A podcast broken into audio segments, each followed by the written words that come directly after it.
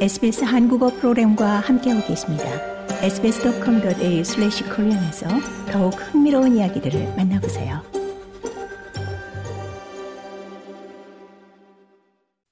SBS 라디오 네, 향후 4년 동안 뉴사우스웰주를 이끌어갈 주정부와 각 선거구 대표를 선출하는 뉴사우스웰 주총선이 2023년 3월 25일 토요일 실시됩니다. 참정권이 있는 주민들은 이날 반드시 한 표를 행사해야죠. 호주에서 투표는 의무적이기 때문입니다. 자, 향후 4년 동안 뉴사우스웰주를 이끌어갈 각 주정부와 지역 대표를 선출하는 이번 뉴사우스 주총선에 대해서 어, 자세히 알아보도록 하겠습니다. 자유당 연립의 4연속 집권이 가능할지, 와신 상담해온 노동당이 12년 만에 정권을 탈환을 할지 모든 것은 이제 유권자의 선택에 달렸습니다. 뉴사우스 웨일즈 주총선 앞두고 반드시 알아야 할 필수 상식 어, 조은아 프로듀서와 함께 자세히 짚어보도록 하겠습니다. 어서 오십시오. 안녕하세요. 네. 어, 연방 총선과는 달리 뉴사우스웰 주 총선 일자는 정해져 있지 않습니까? 네, 그렇습니다. 뉴사우스 웨일즈 주에서는 매 4년마다 3월 넷째 주 토요일에 주총선이 실시가 됩니다. 이번 2023 네. 주총선은 3월 25일 그리고 4년 전 2019 네. 주총선은 3월 23일에 실시된 바 있습니다. 어, 집권당을 결정한 네. 주 하원의 임기는 4년이지만 주 상원의원의 임기는 8년으로 이 선거 때마다 네. 전체 상원의원 가운데 절반을 선출합니다. 네.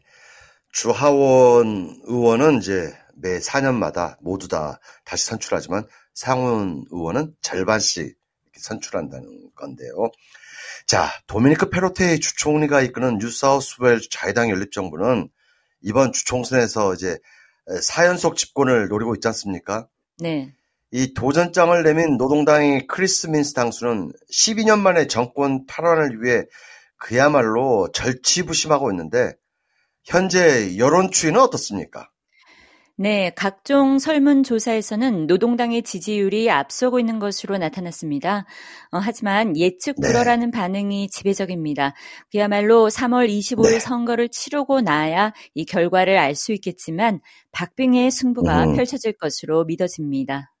네, 이 각종 설문조사 뭐 일단은 뭐 노동당이 앞서고 있는 것으로 나타나지만 그야말로 네. 박빙의 승부가 될 것이라는 것은 뭐 모든 사람들이 충분히 예상하는 바지 않습니까?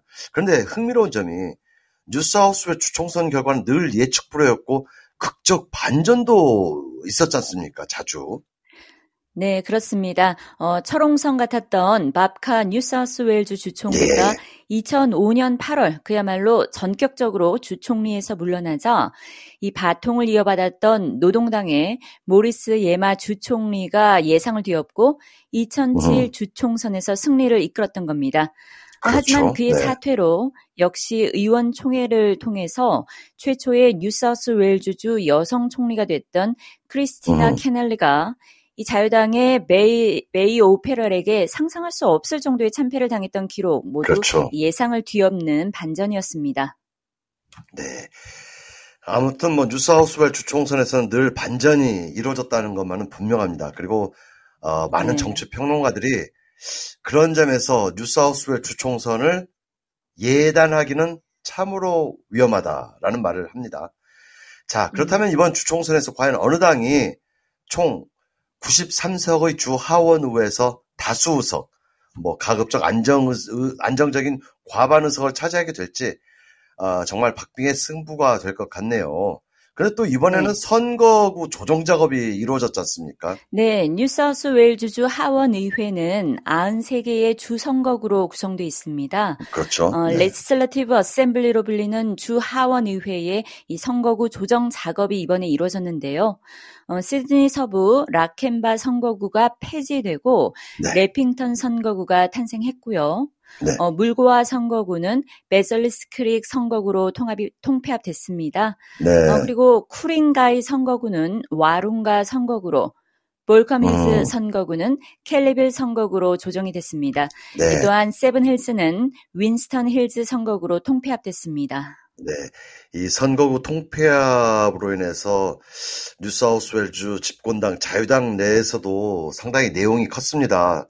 특히 이제 네. 어 일부 중진 의원들이 결국은 이 통폐합 과정에서 어 정계 음. 은퇴를 선언하는 단계로까지 가기도 했는데 아무튼 네. 이번 주총선에 큰 영향을 미치지 않을까라는 생각은 듭니다. 자, 주 상원 음. 의석 모두 몇 석이죠? 네, 42석입니다. 네. 어, 임기가 8년인데요. 이 연방 상원의회처럼 주총선이 실시될 때마다 절반의 상원의원만 선출하게 되고 네. 나머지 절반은 임기가 4년이 남게 되는 거죠. 즉 음. 교차 임기제로 생각하시면 그렇죠. 될것 네, 네, 같습니다. 네. 그렇습니다. 아무튼 이번 3월 25일 주총선에서는 상원 의원은 이제 21명만 바뀌게 되는 거죠. 자, 네. 선거 당일 투표 방법에 대해서는 뭐 추후에 자세히 알아봐야 할 것 같고요. 일단은 사전 투표를 알아보는 것이 중요하지 않겠습니까? 그런데 이번 네. 주총선에서는 온라인 투표 아이보트 시스템을 운용하지는 않는다고 하던데요. 그래도 이제 우편 투표 등 사전 투표는 가능하지 않습니까? 자, 조피디. 호주에서의 투표 방법부터 좀 살펴보죠. 이번 뉴사우스 주총선. 네. 이 당연히 3월 25일 선거 당일 오전 8시부터 오후 6시까지 운용되는 주 내에 2,450여 곳에 설치되는 투표소에서의 현장 투표 방법이 있습니다.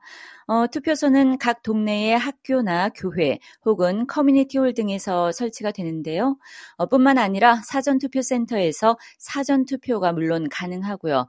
이 선거일 전에 직접 투표할 자격이 있는 경우 2023년 3월 18일 토요일 그리고 3월 20일 월요일부터 3월 24일 금요일까지 사전 투표 센터에서 투표가 가능합니다. 네. 어, 사전 투표 해당 여부와 선거일 전에 사전 투표소를 알아보시려면 elections.newsouthwales.gov.au 즉 뉴사우스웨일즈 선거관리위원회 웹사이트를 방문하시면 이 자세한 정보를 접하실 수 있습니다.